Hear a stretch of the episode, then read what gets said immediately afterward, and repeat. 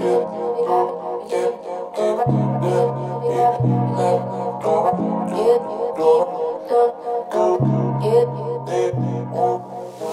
Hear This and WBRU present Unearthed. This is, ooh, what or do you want to do? You're listening to Unearthed from Now Hear This and WBRU.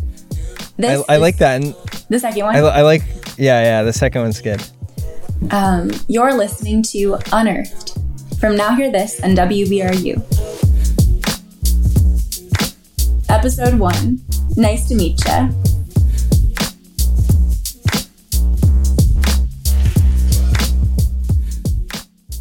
I'm Jackson, one of the producers of Unearthed, and you might be able to tell I'm not that smooth.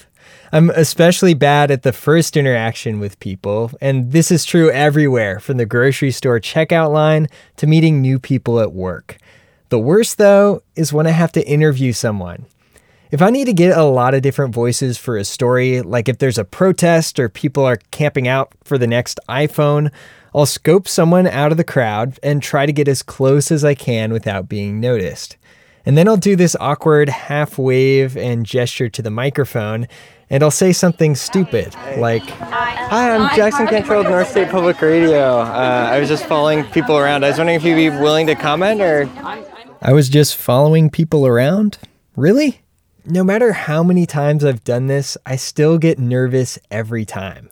I'll just stand at the edge of a crowd for like 20 minutes, knowing I need to get interviews, and I'll just wait it out until the last possible moment. Does that sound familiar to you, Tamuz? Yeah, absolutely. And also, hi, I'm Tamuz. I'm another executive producer along with Jackson Unearthed. Producing radio in the 21st century can often feel like a really retrograde task.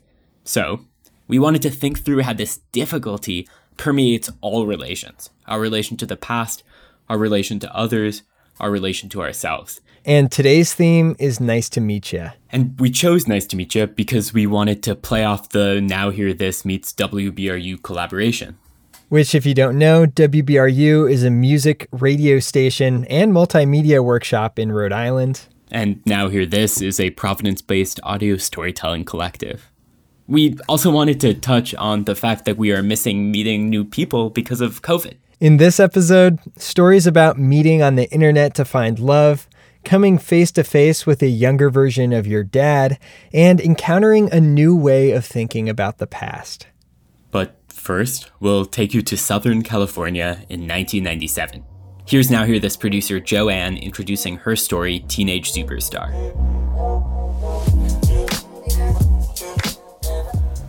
Hey, my name is Joanne Huynh, and this is Teenage Superstar.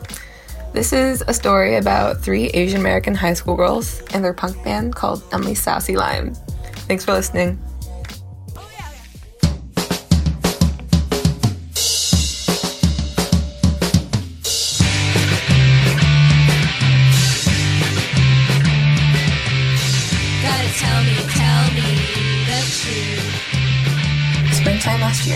Conversation that changed my life. It was with my friend, Amy, who's a fierce Asian American educator and a person I can always rely on to say the hard truths. We were in the middle of planning an event, and I was getting frustrated. So many times during these planning sessions and like just in regular life, I get freaked out when I have to make decisions. I think I'm very worried about not doing things the way that I feel like they have to be done, even when I know they don't have to be done in like any particular kind of way. Well, Amy interrupted me in the middle of all of this and said, You should just do what you want. You should just do what you, you should want. just do what you, you should just do what you want. Do what you want. I was like, hold up, what? Do what I want? Is that allowed?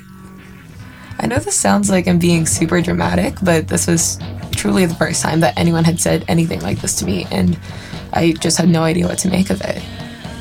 And then Amy kept going. Yeah, you should just dream big and go for it. Dream big and go for it? Isn't that kind of selfish? I wondered. But despite my initial resistance, I eventually realized, as I often do, that Amy was right. So many of the choices I've been making have been driven by feelings of guilt, shame, and obligation that, when confronted with the possibility of doing something that I actually wanted to do, I had no idea what that was. The more I thought about it too, the more I realized that these processes of desiring and envisioning and dreaming are actually central to the world I want to live in. Everyone deserves to be able to dream big and go for it. And in the beautiful, freaky, campy world I'm dreaming of, we're all celebrated for these dreams. My world before was so narrow because I didn't recognize the agency that I have. And now that I do, things feel so much more possible. So, yeah, big shout out to Amy for changing my life and for helping me onto the path to find stories of people who are doing precisely this kind of liberatory, visionary work. The story I'm about to tell you now is about Emily Sassy Lime. They're a band from the 90s heyday of Riot Grrrl, formed by three Asian American teenage girls from Southern California. Unbeknownst to their parents, would do things like sneak out of the house to go see concerts and play shows at punk clubs. Anyway, here's one of the members, Wendy Yao, who was 14 when the band started.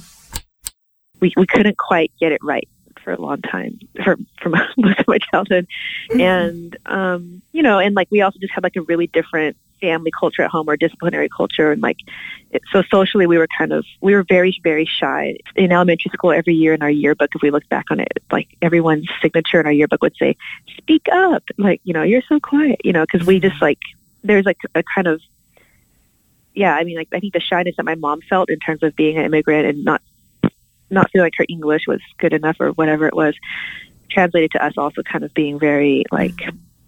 very shy and kind of we were pretty nerdy eventually, like um, when we were like in our you know early teens, like late middle school, early high school years, and discovering the world of like underground culture, punk and zines and everything, it definitely was like a eye-opening kind of gateway into like a world in which people actually were finally speaking your language, or you know people were speaking a language that you didn't even know existed, but actually mm-hmm. like really put voice to things that we might have been feeling or wondering about, you know, articulating these kind of desires, interests, pains, were or sorrow, you know, whatever those mm-hmm. things were, especially with like Riot Grrrl.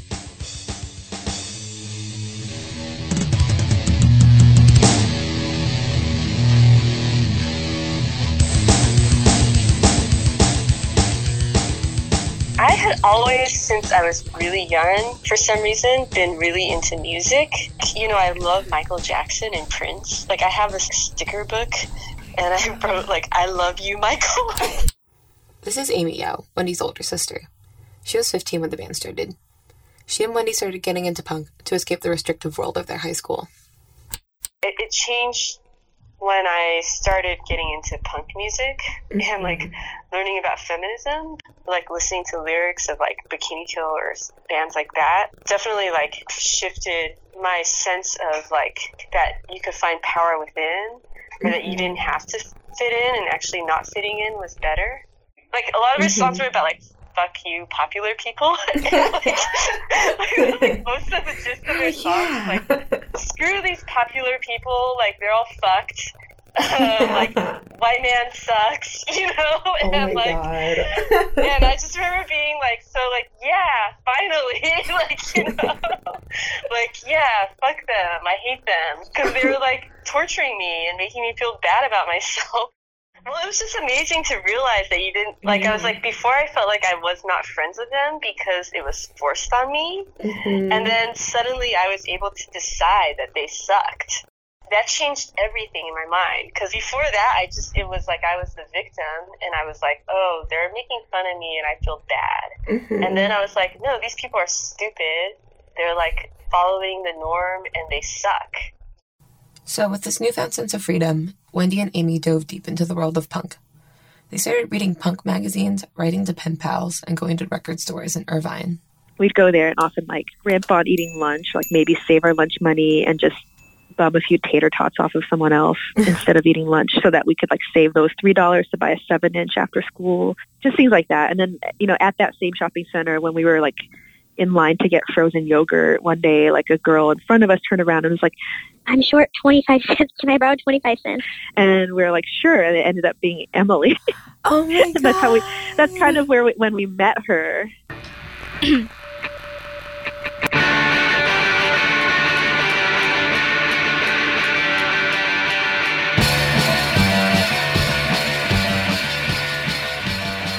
anyone with a clear identity, if you look at music, art, you have like a, a vocabulary and you have a language to explain it. And I know I did that through zines, through obsessively writing to pen pals, learning about worlds I wasn't living in, and expressing what I believe to be my experience. This is Emily Ryan. She was 13 when the band started. She, Amy, and Wendy became quick friends and decided to form the band pretty much right after that first meeting. It's like you came with like um, your superpower. My superpower was like, okay, I think I have a Rolodex. Oh, I think I have a good, good Rolodex. Do you know what a Rolodex is? Mm-hmm. yeah. Okay, so I have a good Rolodex, and then you have Amy and Wendy who have their own network, whoever they mm-hmm. know, and they knew a lot of people. So when you would come together, you go, I think, you know, I think we, we're onto something here. And then we just kind of like use that momentum and use our personalities and say, I think we have something to say. I think we have something. And it wasn't so hard because when bands came to town, we would say, we need to meet you. We need to mm-hmm. tell you our story. Even after Wendy and Amy moved out of Irvine, they did whatever it took to stay together and play. Despite often being the youngest people in the room, together, Amy, Wendy, and Emily were a force to be reckoned with. We'd write a lot of songs over the phone and we'd write each other letters like every week and send each other packages and all kinds of things. Back then, the, the answering machine was like on a miniature cassette tape. And so we would like leave messages for each other. Like if one of us wrote a song part, we would leave it on the message so the other person could play it back on the cassette tape and then start to figure out their part. And then a lot of times, like we'd write songs through the answering machine and then quickly practice it in the bathroom before the show and then play it for the first time on stage using borrowed borrowed equipment. So obviously, you can imagine how not good that sounded in terms of like musicianship or professionalism. And then if we did get together and we were practicing, like we didn't necessarily have real instruments, so we would like put rice into a jar and shake that and use chopsticks to make fake drums on a stapler and a lot of times it, there were like songs being written like that and they were being recorded. If it was at our house like my our family was like early adopters of asian karaoke technology you know like so there was this singlodeon or something and it was like two cassette tapes with a microphone and a speaker built in. So we would use the microphone from that to record those things and just keep dubbing the tape over and over again until there was like really extreme hiss and that was like our demo tape or something. And then um it was kind of fun, even just like all those creative things you had to do to figure out to like to do the thing that you wanted to do. Like I think that was part of it. Just all of the process, all of the ways that, that you could be creative and problem solve and mm-hmm. figure out your way of like making the thing you wanted or the world you wanted or the just the hangout you wanted or whatever. So yeah, it was a lot of it was just about having fun. I can't remember exactly how we first heard about the shows that were like more in LA, like at Jabberjaw, which is this all ages punk club that we ended up going to all the time and playing at a lot as well. But at some point, like we would like befriend older kids, like seniors or juniors and seniors in high school, and try to talk them into driving us to the shows. And and um, sometimes we'd have to pretend a different band was playing that they liked, but then like trick them. You Be them like- out. Oh my Just get a ride god. up there. Like and we're like, We think so and so is actually going to play. and they're like, okay, we'll try. And then we're like, I guess it didn't. I guess they're not playing. Oh just like anything to get a ride. looking back on it, I think I was just like ignorant. And sometimes being ignorant really like helps. I felt like I remember going I think one of the first shows I went to in LA was at Jabberjaw and it was the Melvins. And I just remember mhm. thinking like everyone looked like a giant on heroin. I was like kind of like amazed, you know? Like they were like oh, Disney characters or something that you could just like be like, Hi Mickey Mouse, can I take a photo with you? Oh my god. like, it's so twisted. I have no idea what I was thinking, but like, That's so funny. you know, we just like go up to these people who are like complete strangers and tell them about school and how people were bullying us and stuff. Oh my just god. Like, like, yeah, we hate all these people at our school. Our school sucks. Like, you know, and then they were just like totally supportive.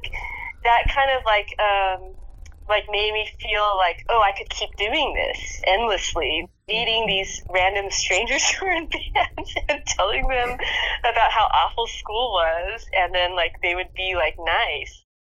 I do remember we would always try to have the witty comeback and never take it and say, you know what, we didn't respond to that. We would even say we would find opportunities to stand up for uh, someone else, knowing that we would probably get the brunt of it or be misunderstood or something.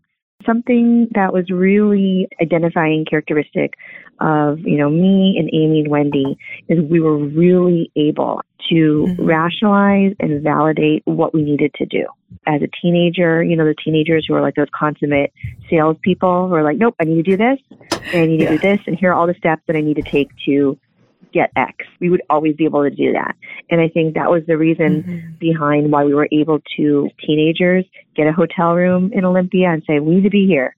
Really important for us to be at Yo Yo Go Go, or uh, or for you know in the same vein, have my dad lend me his car, his Toyota Cressida, and and have us take it on a West Coast tour because we needed a car. It made more sense for us to you know drive a working car than borrow a some broke down van. So I think you know in, Yeah. in so many um, instances, if you look back, the only way we got things done is because we were pushy and able to, you know, kind of articulate why we needed to do something, or I think even more importantly, like why we needed to be seen, take up space, you know, all those things that Mhm. people talk about now. We did back then. We were like, no, we need to be there. They need to know that, you know, we're a band, you know, that's those type of things, those type of messages. So having shows that people attended, that was really big because you may you might not have seen a picture of us. That's not how things worked back then. You might not have known it was all three Asians. I have a name that does not reflect as Asian, but Mhm. word of mouth gets around. People say, "I gotta check this out."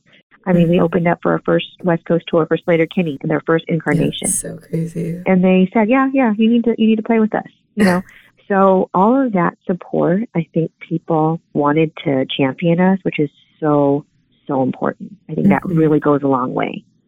They got really good at hiding their second lives from their parents, even though there were some pretty close calls. If I needed to do my PSAT on Saturday morning, but play a show after that, I made that happen, and I I delivered. I got a good score so that I would feel like, yeah, I got that done. That sort of helped keep us afloat. By no means were we sacrificing one for the other. Like we were not doing that poorly in school. So that that that probably was part of the magic, right? Yeah, um, if we were much too much of one way, I think it, it would have been easier. I think for the parents to kind of um, step in. I still had this life of a nerd where like I was never invited to any high school parties Mhm. and didn't even know about them. I didn't really have friends in school. I ate lunch alone, like my senior year of high school when my sister had graduated. I was still this nerd, and yet I was sneaking out of the house like, you know, average like three nights a week to go see punk shows, to play shows. We snuck out and went secretly on like a, a short mini tour up the West Coast first with Slater Kinney, Yeah. and then up like to Northern California with Bikini Kill another time. Like we were doing like really fun things and Mhm. still like in a nerdy way. Like like we didn't like drink or we weren't like doing anything wild in that definition of wild, but then it was like kind of wild in the sense that like we went all the way up to like Olympia, Washington or Seattle without our parents knowing that we left the state. There was probably like this like nervousness of like, oh, are they going to find? I remember at the like when we recorded our full length record, we weren't paying that much attention to like the quality of the recording or any of that. We were just like, it was the end of our tour, and we were like, I think our parents are starting to catch on that like we're not necessarily at like a math camp an hour away from we're like we're like really far, you know. And so we were like we felt like we were like running out of time and we are just trying to get that record done as fast as possible and then get back home so we wouldn't get in trouble. This was my favorite part of my interviews with them, listening to them recount the fearlessness of these girlhood years. But over time, the thing that became more and more important to me was the story of their friendship and the way that allowed them to do all this crazy stuff together. we were best friends in a really intense way and i think we were all really obsessed with mm-hmm. each other at that time. And i think like my belief and confidence in like amy and emily and i felt like they were really talented and they were really great people that should be writing songs. Or like performing on stage that i was happy to be part of that i never really thought i was that great at it but i was just like the three of us together as like three people who were best friends at that time like created a certain swirl of energy that would just build up and be its own momentum that somehow mm-hmm. made it so much more easy and organic to become someone that was more outgoing and performing on stage, even if it wasn't my fully natural state of being. I don't think our goal was like to make like to be the best musicians or to like have a lot of fans or like whatever it might be. Like I think our goal was to have fun and find an excuse to hang out with each other and um, experience things and connect with people that might be like minded. It was really just like an outlet to reaching a world that would feed us, you know, like music or culturally or making friends that would kind of feed all the things that we were hungry for because we we weren't finding it in our direct home or like neighborhood or you know community life being kind of an outsider for so much of my life, you know, culturally um, growing up and being Mm-hmm. told that, like, in a way, we were shy, and then we were also told we were shy, and then we, if we were like the o- some of the only non-white kids in school, you know, nobody said they had a crush on us because like we didn't count because we were like something else. Kind of being someone who like didn't have a voice and was outcast in the background for so long, you end up realizing actually I'm a person, I exist, and I have things to say too.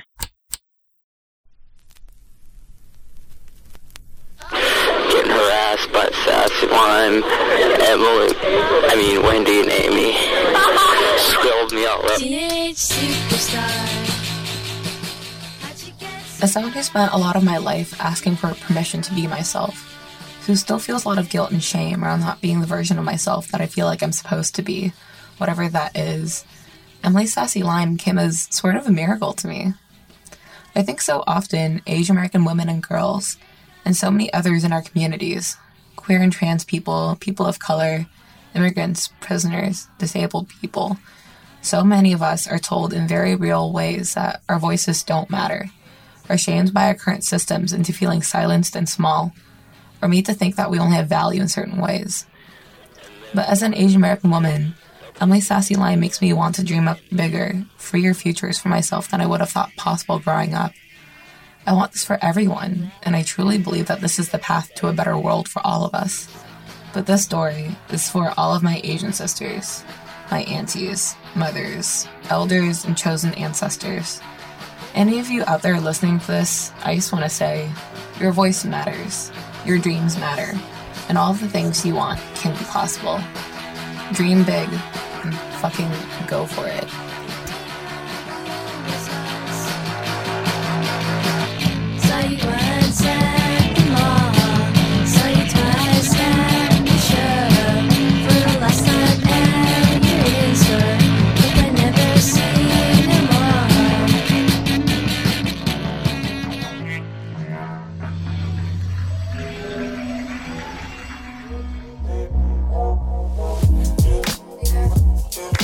Now, there are two kinds of first encounters in the next story you're about to hear. The story is from producer Zanab Kante. This is the first piece Zanab ever made, so in a way, she was meeting the practice of podcasting. But it's also about the feeling of reading something and everything suddenly clicking into place, of having a kind of intellectual meeting with someone you've never actually met in person. Right now, I'm sitting in the Swearer Center with my good friend and mentor, Marco. Marco and I are designing a curriculum based on the trivialized histories of African American peoples, and we hope to teach this curriculum in a series of workshops to different middle and high schoolers. As I'm getting my laptop out of my bag to take some notes, Marco randomly asks, Yo, Zanab, have you seen The Matrix? So some of these clips have been recreated for dramatic effect, and others are from a conversation that Marco and I had over the summer. Now, Marco is really smart. He's a staff member at Swearer Center and a grad student here at Brown. But he's also a little absent minded and goes off on a lot of tangents. So much so that he sometimes forgets why. But most of the time, I just go with it. So I responded, no, I have not seen The Matrix. Marco then explains that The Matrix is the story of a computer generated world designed to keep humans under the control of robots. But the humans don't know that they're being controlled, they just think it's reality. Then a man named Neo takes a red pill that lets him see clearly. Once he sees clearly, there's no going back. He has to work to fight off some evil robot dudes and uncover the truth to set people free. This is your last chance. After this, there is no turning back. You take the blue pill, the story ends. You wake up in your bed and believe whatever you want to believe. You take the red pill, you stay in Wonderland, and I show you how deep the rabbit hole goes.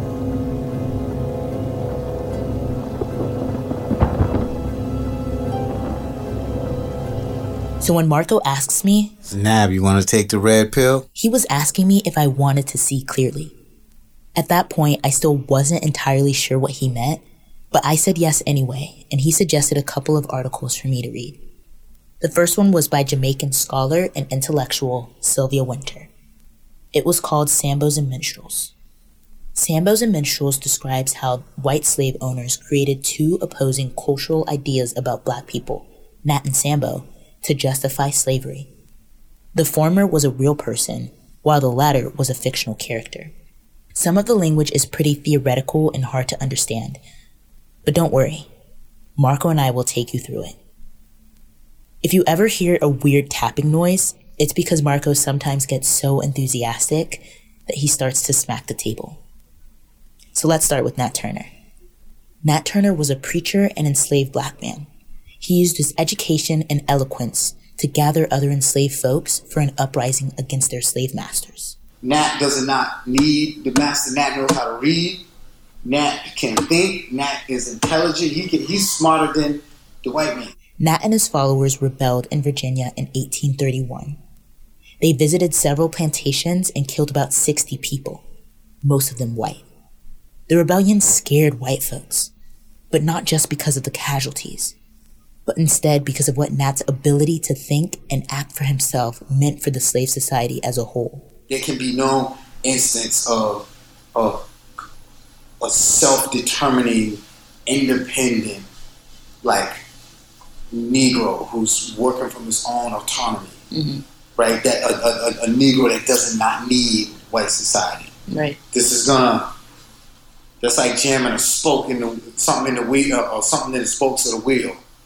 You know, this is like messing up the computer code, like a mm-hmm. bug in the system. You can't have no independent, free Negroes running around that know they free, they free in their mind. Come on now. When you trying to run a slave society, you don't need any. You're trying to shut that down every time you see it. The Virginia Assembly passed a bunch of new laws after Nat Turner's rebellion. The laws restricted slaves from learning how to read. White people passed these laws in the hopes of preventing another slave uprising. But these restrictions weren't enough because the white slave owner still had to deal with his own guilt in regards to the institution of slavery. He, he got to do something with it. He believes in it. Right. He, he's all of his other writings and stuff come out of Europe talk about this. Mm-hmm. See, with the enactment of slavery and by dehumanizing black people, white people are also dehumanizing themselves. Sylvia Wynter calls this a contradiction that white people need to resolve. So white people imagine that black people aren't suited for freedom. White people imagine that black people are inferior, unintelligent, and incompetent. So this is where the creation of Sambo comes in. When they created Sambo, because Sambo's not real, they actually create a non-human. Mm-hmm. You seen them images of Sambo we put? That's not even like that's not even like a real black person anywhere. If you Google Sambo Minstrel, you'll see some images of what looks like to me a weird Teletubby. A monkey like black character with a large head, big lips, and massive eyes. Someone who's considered unintelligent and insufficient solely because that's what white people made him out to be. Sambo is very irresponsible. Mm-hmm. Sambo's dumb. He's gonna hurt himself. So he needs someone to take care of him the white plantation owner. Sambo is always depicted with tattered clothing and a huge smile, as if he's grateful and enjoying his captivity. The slave master legitimated his own role as the responsible agent. It- he's not just being nice. He's being responsible. He's being responsible. So the white man sees himself as the responsible father of Sambo. Just like when a father takes care of his kids, all of his actions are justified because it's for the child's benefit. At least that's how most people see it. So even if you're disciplining your kid, it's for a good reason. I'm doing this for your good, all good, Sambo. Yeah, Listen to me. yeah. I know. You, in, in, in, in fact, you should be thankful, Sambo. Mm-hmm. If you've ever heard of minstrel shows, this is exactly how they got started. Blackface minstrel shows became a stage for white people to actively engage with and reinforce their racist beliefs. By blackening their face with burnt cork as makeup and putting on a slave like costume, a white performer could make the fictional character of Sambo reality. Minstrel shows became the most popular form of American entertainment.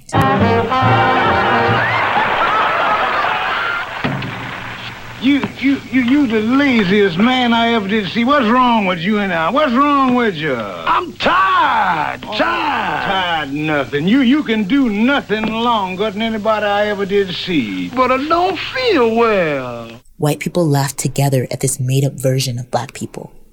They thoroughly bought into this belief that black people lacked self control and rationality. Sambo made them believe that black people's subordinate position in society was inherent.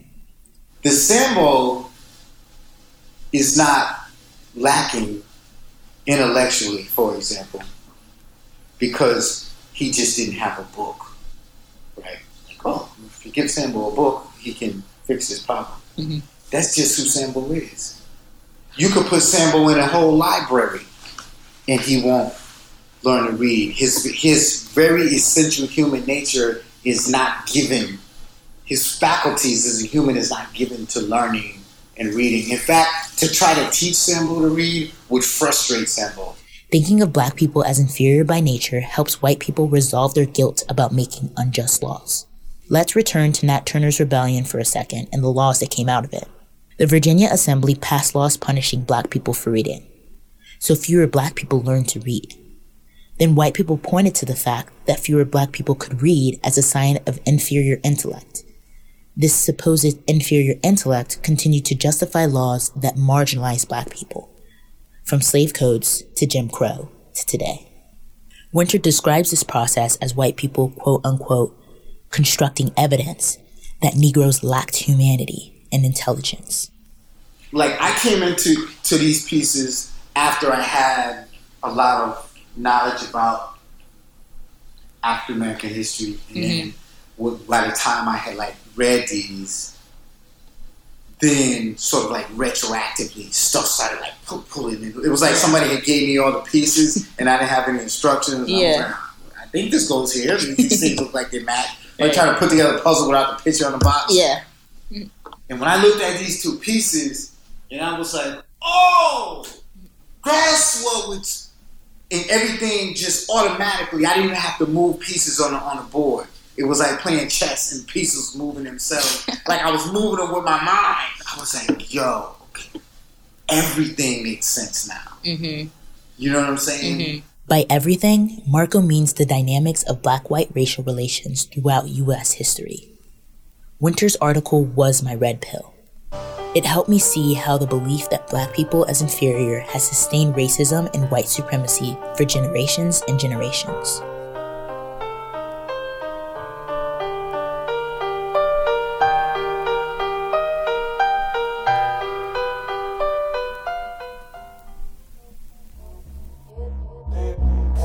Hey there, Claire again. So I met Miriam in fall of 2018, and I made this piece in spring of 2019. And something crazy and beautiful and wonderful actually happened just a little bit after that. About six months after I made the piece, Miriam and Amin got engaged.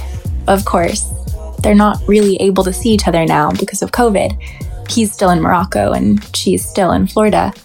But, you know, they're used to long distance. It's a Saturday night. Miriam Abella is sitting on her couch in Lansing, Michigan, swiping through Tinder. Through photo after photo of white boys holding fish. Then she finds Amin. So all it said was Amin 28 and then had his pictures and then it said less than a mile away from you. Miriam doesn't usually swipe for people without bios, but this time she did. So they matched and started talking. I said, I know you're Moroccan because I asked him where he's from. He said Morocco. I said, Oh, I'm half Algerian. That's really cool. Whatever. We went back to our normal conversation. So I knew he was of Moroccan origin. And then we were just talking, and I was like, So how did you end up in Lansing, Michigan? That's so odd. And he was like, What is Lansing? I don't know that word. And I was like, "What do you mean? What is Lansing?" He's like, "The Lansing. I don't. I don't understand what that word means. What does it mean?" And I said, "Where do you live?" And he said, "I live in Casablanca. Don't you?" And I said, "No. what are you talking about?" He said, "Are you joking?" He's like, "I thought you were in Casablanca. My phone told me you were like a kilometer away from me." And I said, "No, no. My phone told me the same thing." And he was like, "Oh, that's really disappointing." And then he changed the subject and we kept talking. 4,092 miles. That's the distance between Lansing and Amin's home in Casablanca, Morocco. So when it said one mile, that was Tinder messing up. I had a date with another guy on Tinder and I canceled it. I had other matches and I just turned my Tinder off. I was just so happy. I was like, even if nothing comes of this, I'm getting so much fulfillment just from our conversations. At the same time, I had already bought my plane ticket to come to Morocco and I was like, that's kind of weird. Miriam had already planned a trip to Morocco before matching with Amin. But she hadn't just bought her plane ticket. She'd made a travel budget, booked accommodations, and even made plans to work at a language school in Amin's city. Miriam chose Morocco because her family is Algerian. She and Amin talked a lot about their shared culture, and he helped her practice Arabic, which she'd studied in college. Seven months of video calls and Google translated texts later, Miriam boarded her flight to Casablanca. Initially, I really didn't want him to pick me up from the airport. I told him, no, I'll take a taxi and you can meet me at my Airbnb so I can like unwind a little bit after traveling for 20 hours.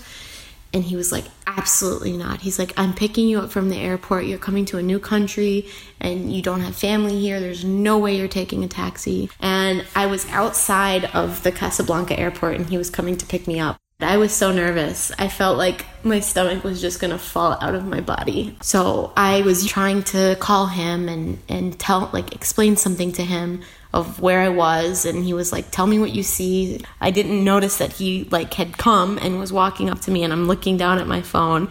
And, like, I just feel someone hug me really hard. and he was like, Miriam! I was like, Oh my God, hi. And I was just so, like, uh, tired and exhausted and happy and flabbergasted, everything at the same time. And he took my bag and we went to his car and we were just, you know, he kept, when we were driving back to the city, he just kept like looking over at me and smiling. And I felt, I was like sweaty because the airport was really hot and it was hot outside. And I was just like, oh, I just want to take a shower. I feel gross. And, and I said, you know what? It's okay. I'm happy. He's happy. It's fine. Um, and then we went to my Airbnb and we just like sat and talked for hours and hours. And then he was like, We should go eat something. I was like, I'm not, oh my God, it's been five hours. Yeah, we should go eat something. I was in the Airbnb for five days before I came to the school. Every day he would go home for like an hour or two to see his family and then he would come back and he, he just stayed with me because this is like seven months that we've been waiting to be together. And, um, and then when I came to the school, obviously he went home. I was staying here at the apartment at the school. That school is where I met Miriam. We work there every day from 4 to 8, helping Moroccan students practice English in exchange for accommodation. Sometimes Miriam would rush in just before class, breathless from an afternoon at a cafe with Amin. And when classes ended and we poured out into the street, there he'd be, smiling and leaning against his car. We spend most of our time laughing. We went to eat lunch at the port, and he was sitting next to me, and he started tickling me. And I was like, Why are you tickling me here? We were sitting at the port eating. And he held up his, his index finger and he said, I'm sorry. He said, I didn't tickle you. He said, My finger has its own brain. I didn't tell him to tickle you. He just he just did it. I'm so sorry. And he just does silly things like that. I was in his car and, and saying bye to him. He had to leave to go get his mom from work. And I opened the door and he started reversing while the door was open. And I said, What are you doing? Let me get out of the car. He said, It's not me, it's the car. The car doesn't want you to leave. So it's just driving on its own. I can't control it. He just, he makes me happy all the time. A couple days ago, we had a little bit of a conversation and I kind of asked him, like, what are we going to do when I leave? Like, you know, we are so used to seeing each other every day, being together all the time. It's going to be such a shock when when I leave. I mean, we were apart for almost 7 months, but that was before we had met in person. And now it's different. We're, you know, almost 3 months we're used to seeing each other. Like, how are we going to go from that to, you know, having an ocean between us? And he we were sitting in his car and he opened up he opened up the glove box and he took out a letter and a ticket. And I looked at the ticket, and it was a ticket for the Spain versus Morocco game in Russia, and a letter from World Cup administration with his name and address on it, and giving him instructions on how to use the ticket. And I was like, Amin, what is this? I said, You didn't go to Russia. You didn't go to the World Cup. Why do you have this ticket? What is this?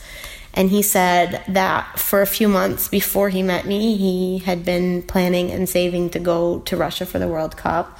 Um, he went to the Russian consulate, he got a visa, and in Morocco, getting a visa is a very, very grueling and difficult process. You basically have to show them everything in your life and prove that you're not going to stay there. Um, and it's difficult and it's expensive.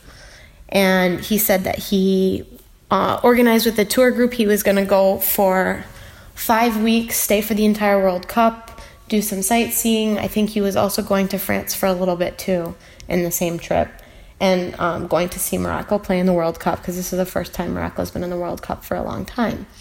And he said, after meeting me and, and finding out that I was coming here, he canceled the whole trip because he wanted to save the money for spending it with me and, and you know, he knew we were going to be traveling to Marrakesh and going to different places and even just being here in Casablanca, he he wanted to save the money because I was coming here. And I just started sobbing because this man loves football like no other. And I cannot believe everything that he had to go through for that trip and then he just canceled it without a thought. And when I started crying, he said, "Why are you crying?" He said, "I showed you this because I want I want to reiterate to you how much I care about you, not to make you upset." And he said, "And I haven't regretted it for a second." He said, "There's literally not one moment that went by that I regretted this decision to not go to Russia. I'm very happy that I didn't go. I would much rather be here with you and you make me happier than than Russia could ever make me." When I think about Tinder, I usually think about casual college hookups or the awkwardness of a first date, never about fate.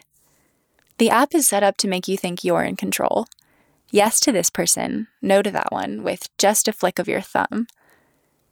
Meeting Miriam and Amin, watching them together, reminded me to let go a little. That I'm not in control. That sometimes the very best things, things you might not even have believed possible, just happen to happen. Like falling in love with someone 4,000 miles away because of a glitch in a dating app. When we went to Marrakesh, we did a trip into the desert. When you're there, it's near a place called Merzouga. You can see all the stars uninhibited. There's no lights for miles and miles and miles. There's no light pollution. It's one of the places in the entire world where you get the best view of the night sky. And I, I've never seen stars like that in my life. And we got a big blanket and we like we walked up to the top of one of the dunes and it was really cold. We were laying down together looking at the stars. And it was the first time he told me he loved me under the stars. He said, I've been wanting to tell you for so long, but I wanted to wait until we were here under the stars together.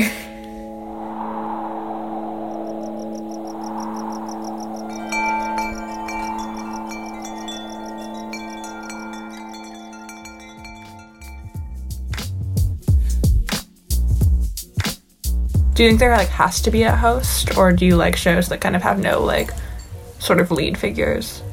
Hmm. I honestly think I like the lead figure. I think it's nice to have someone who's carrying you through every episode. Mm-hmm. And like, what is that person um saying that kind of like makes you hold on to their character? And s- like, I think giving their own opinion is good.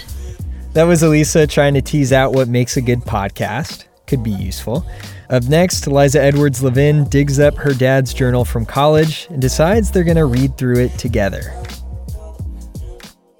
I had never kept a journal before, so it starts during the summer of my senior oh, year. Oh, okay. And it starts as, I think, a letter to my high school girlfriend. And I start out by saying, I'm not sure whether this is to be a letter to you or just a quote unquote journal for me. I'm not really sure what the quote unquote part means, but I think I'll send it to you. My dad, David, started writing in his journal for the first time when he entered college. He never sent it to his girlfriend after all. He found it in the bottom of a storage bin this year, 40 years later. Growing up, Dad and his family spoke in a vocabulary of optimism, smoothing over mistakes and imperfections. But Dad was nervous to start college.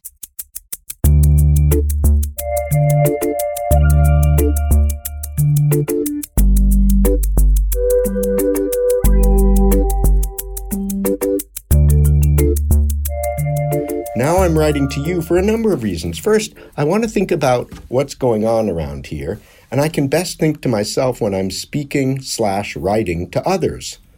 Secondly, I want to try and consider what I feel slash think about our relationship. And thirdly, okay, this is like so utterly cringe inducing. and thirdly, I would rather do the two above on the record so I can look back at this in the future. Oh my God, here we are. Since I'm writing, I might as well write to you so you can both know what I'm thinking and feeling, and so I don't have to spend hours upon my return to you trying to explain what I'm thinking now. Is this coherent? Question mark. Okay, that's the first paragraph. Wow. I write in my journal every night at college, and every entry starts with the same words. At the top of the page, I write the phrase, scared of, dot, dot, dot. Then I list every fear I can think of. Most nights, my fears fill at least a whole page. Scared of being uninformed, bad dreams, falling away into the moment, scared of aging, scared of scary people. I used to journal in full sentences, fleshed out stories, highlighting the features of my day like a resume. But journaling that way felt too much like applying for an internship. So at college, every day here packed with checklists and people time, I started journaling in fears instead. Mistakes, questions without answers, anything that doesn't make sense. Writing my fears down doesn't make them go away. They're all on the page, documented, real. Not less scary, but more concrete. After I name every bullet point, I can put my fears to bed for the night because I know what to call them. Scared of the word entrenched, scared of the word deficit and all it stands for, scared of the word relapse, scared of fears, the fear with a capital F, scared of the too much. I don't know what that is. Like dad's journal, mine is full of angst. Right? So now it's August 24th, and it says, first writing from Brown, and then in parentheses, FWFB. Which I think was witty, like Wait. first writing from Brown, FWFB. Oh, it stands for first writing, writing from, Brown. Exactly. it's a genre. Um, okay, it's 11 a.m. on the 24th, a Sunday, and the halls are very quiet because everyone partied last night until quite late and is therefore sleeping late. So, a recount of the past almost two weeks. Dot, dot, dot. I arrived late on the afternoon, early evening of the 11th, and got to my room and met John and Keith across the hall. Endured the first evening without much event. My second day was painful. I was, and perhaps still am, quite upset and depressed that the transition to quote unquote college life was not to be given to me on a silver platter, but was instead something which I would have to make for myself. Oh. oh. Dad and I both spend most days ready to report on everything good. I catch myself doing it on the phone with him, smoothing over the edges, telling and retelling glowing stories. Maybe it's an inherited trait. So when we journal, we try to figure out what's really going on here. For the first time in a long time, in memory, I think, I was put into a situation of not knowing anyone and having to make acquaintances. I just want to point out that anyone is underlined and make is underlined, and having to make acquaintances and try to find friends. the tr- oh, the trouble with that being that while one can meet people, one can't really become real friends in one night. And so I was really very lonely. More than that, however, I was put into an unreasonably new situation, new environment, new people, new lifestyle. The recurring thought which nagged me was the absence, okay, again in quotes, the absence of the luxuries of home, end quote. Not only the luxuries of privacy, good food, good discussion, etc., but also the luxuries of such wonderful friends, really good friends with good underlined. For some reason, I had expectations of Brown being a school of unbelievable individuals, no mediocrity, and that I would therefore have no problems adjusting, being far too interested and fascinated by the abundance of good people.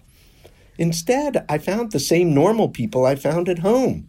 Nothing exceptional, at least nothing outstanding, and yet I did see people making friends, having a great time together, and so obviously something was wrong with me, not with the environment. Oh.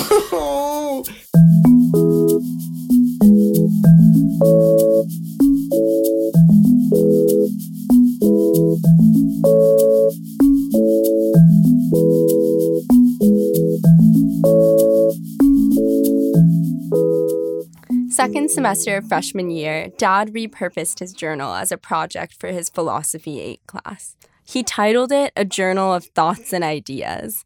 When he turned it in to his professor at the end of the semester, he felt proud. Then came summer. I got my commented journal back from Juan E. Di Pasquale, and I remember I was crestfallen because I thought it was like a journal of utter profundity. And I think he wrote back saying that, you know, he thought it was rather self indulgent. Who'da thunk?